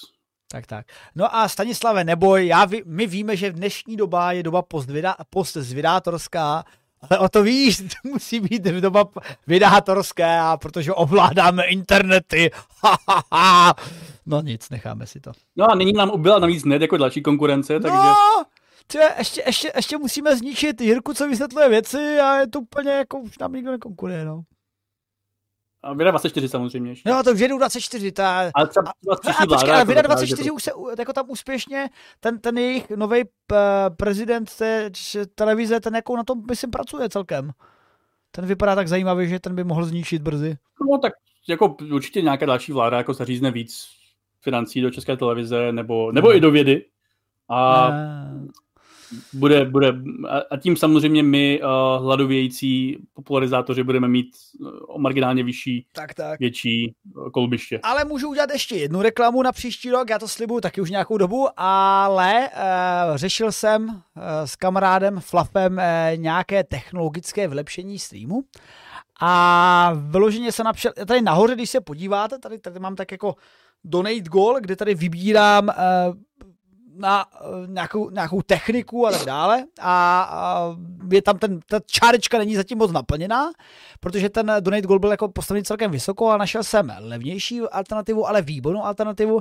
Chci dělat vyloženě lab streamy, uh, laboratorní streamy z mojí uh, nové laboratoře, kde deponují tenké vrstvy pomocí plazmatické magnetronové depozice, což je podle mě strašně cool, protože to vypadá úplně cool, protože svítí tam plazma, dá se tam vysvětlovat let co kolem fyziky, kolem plazmatu, kolem toho i vlastně trošku astrofyziky a zatím jsem se k tomu nedostal především kvůli tomu úplně masivnímu množství práce, kterou v práci mám. Když jsem v práci, tak prostě dělám práci, nedělám už tolik populace, jako jsem dělal třeba před rokem, protože bohužel nám ubylo asi 70% našeho vědeckého týmu, což jako není, že nám vám ubude třeba, nevím, 10%, ale jako fakt 70% vědeckého týmu, možná 80%, eh, vzhledem tomu, eh, že odešel můj šéf, takže e, není úplně prostor pro dělání těch obvyklých poprozačních akcí z práce, jak jsem měl třeba streamy z mikroskopu, streamy právě z labiny, jsem udělal jeden na TikTok, ale od ledna, února bych to chtěl dělat, protože leden, únor je nejklidnější období roku, vyloženě mezi semestry, ještě nezačínají velký projekty, to začínají až v únor, březen, takže tam bych to chtěl dohnat a našel jsem technologické řešení, které, které hodím do Donate Goalu, je levnější, vezmu tam ty prachy, co už se to vybrali a snad se to do toho ledna nějak vybere. Takže to můžu naslibovat aspoň za sebe, protože vyloženě se na to strašně těším, na ty streamy, jenom to ještě nikdy nevzniklo. Ale bude to vznikat. A jak říká Nadia? A? Ne, no, nemá práci je chudák a proto nás musíte podpořit, přátelé. Ne, že nemám práci, jako, já mám spoustu práce, akorát mm, ne každá vydělává tak, jak bych potřeboval. Uh, já bych rád konečně do konce roku dodělal 30 animací nebo 28 animací uh, vyrátorských minutek, na který dělám pro boha už asi rok a čtvrt.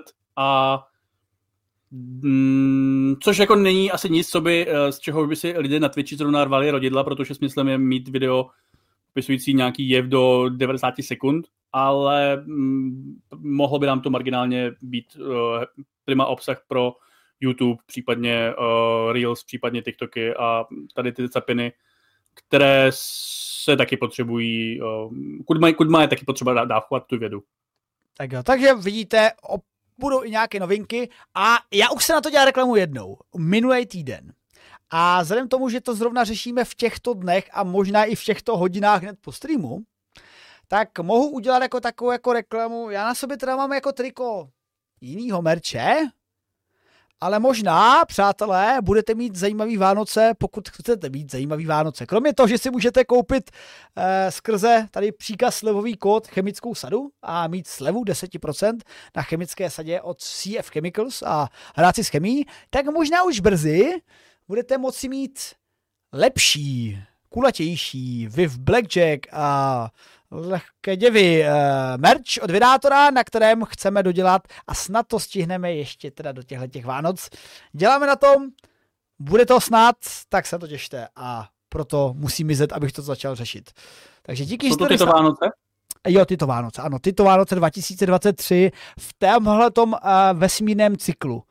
Nemyslím v tom To mě, to mě samotného zajímá, uh, jak je to reálné, ale... Uvidíme.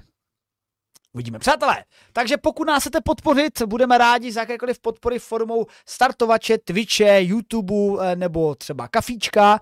Na startovači nás podporujete pravidelnými příspěvky od 50 do 500 korun a díky těm, co nás již podporují, kterými jsou Petr Chotěbor, Hnědák 333, Stříbrný Stříkaček, Štěpán Lukáš na Mik, Tom Smilek, Petr Hrabec, Lejcz, Vítě R. Zousovo, tedy Diovo, Karolina Varmušková, Martin Imlíšek a Jakub Podlipný. Podpořit nás můžete také jako kafíčkoví podporovatelé na coffee.com lomeno Vedator, kde se právě vybídá jako součást toho donate goalu, který vidíte nahoře právě na tu techniku, kterou si chci dát do v lednu do toho do té laboratoře, abych vám mohl dělat lab streamy. Už jsem dělal zatím jeden na TikToku, ale chci dělat jeden především na Twitchi, kde máme ta, na naše domácí stanoviště a třeba na YouTube. A díky taky těm, co nás podporují na YouTube jako členové našeho kanálu, kterými jsou DJ Sklamal, Viko Viko, Jak do lesa, Tomáš Brada, Paul CZ, Chvátal Vít, Jirikur, Bugy, Jan Kapar, Martin Čarek, Petr Chodivor, Martin Vrátný, Barbara Stahlíková, Richardčík, Bohumil Malý, Jefferson Hope, Jiří Navidon, Josef Hoffman, Sir Aleksevič Kuzněcov, Josef Kukla, Vigi, Jaroslav Linka, Matěj Urban a Miroslav Šindel. Veselka. A samozřejmě doma We Are Here on Our Twitch, takže díky našim pravidelným legendárním podporovatelům i těm novým, kteří se tady zjevují. Takže díky Gandhi 42, Sobolí ucho, Uva Gaboreček, Meldas, Mr. Martin Rota, Pletiplot, Izabela Rosák, Tibor 47, Jan Otrovec, Automadiak, CZ, Stefy 3. veliký, HH Wave, 333 stříbrný stříkaček, Luciv, Ušák CZ, Pouštní ružička, Nelák 77, Trape a dvě potržítka, Pit Forever, Vopik, Lego 7700. Jo, Lego, no. Vím o tom, vím o tom, měl bych skladat Lego. Eh, zabí systém, Mekrakan, Xaver Bžunda a bude přes Vánoce prostor. Eh, Darmic 82, Plíhy, Kolbiko 666, Bomberman 619, Z hned, Chvátal Vít, Carlos 82, Krimeon, Martin Fenny, Igor Navara 01, Viper 1 CZ, Axel CZ, Martin Hoch 3D Milan, Tomáš 82 Ačka, Amber Pá, Stanislav Bandur, Science Reveal, Klara Pata, Rudin 1, Pavel Wolfdog, Gopejt, Textuber, Krasnoje Plamia, Alfen Wigmek, Terzites, Čonte 65, Novinobloch, Krvohold 999 Bastet, Space Orc a Patrik Kořenář, přátelé. A když se tady podívám, abych poděkoval i těm, co tady přiletěli eh, v průběhu tohle streamu, takže Sleeper Sájovi děkuji, že už krásných 6 měsíců je předplatitelem a, a, a, a Bomberman si obnovil předplatné a pěkné čerstvé 4 měsíce. Přátelé, moc vám děkujeme za pozornost. Myslím, že konec reklam a všeho povídání podíváme se, co tady máte na chatu, jestli jsem něco nezapomněl, nezapomněl jsem snad na nic a pošleme vás pošleme vás k Flafovi. Takže poprosím eh, mody, ať vás pošlou k Flafovi, protože Flafa potřebuje zmanipulovat. On tady totiž, já, já, neho, já neho prásknu, dejte zatím red, já neho něco prásknu. A jak tam přijdete k Flafovi, tak do něho rýpejte, jo. Protože on tady dneska měl být, ve skutečnosti měl být dneska v týdnu ve vědě. Ale podrbal to, normálně to podrbal, takže tady máme někoho podobně veselého, vtipného a více schopnějšího mlátit lidi, kterým je Ladislav. A no, a pokud byste intenzivně chtěli uh, kurz mlácení lidí, tak moderní sebeobrana uh, v Praze či jiných městech uh, ne, vás... ne, ne, ne, ne. Hrajte hokej, hrajte hokej, to je lepší než sebeobrana, věnujte se lednímu hokeji. A pozor, ještě reklama, než dáte úplně raid, já už vím, že to tam dáváte ten raid, v klidu, ale Stiga hokej, přátelé, Stiga hokej, to je sport budoucnosti. Stáhlový hokej, stolní a, a založil jsem si Stiga hokejový tým v Olomouci a 16.12. máme v Olomouci český pohár. Tak dojeďte, můžeme zapařit, udělat nějaký kraviny a děkuji moc ZZ ten 588008 za kafíčko, které tady přistálo. Všechno se krásně stihlo. ZZ ten 588008 připiju se na tvé zdraví kafíčkem a líčím se s váma. Na viděnou. Styka hokej, 16.12, Olomouc, sleduj vás.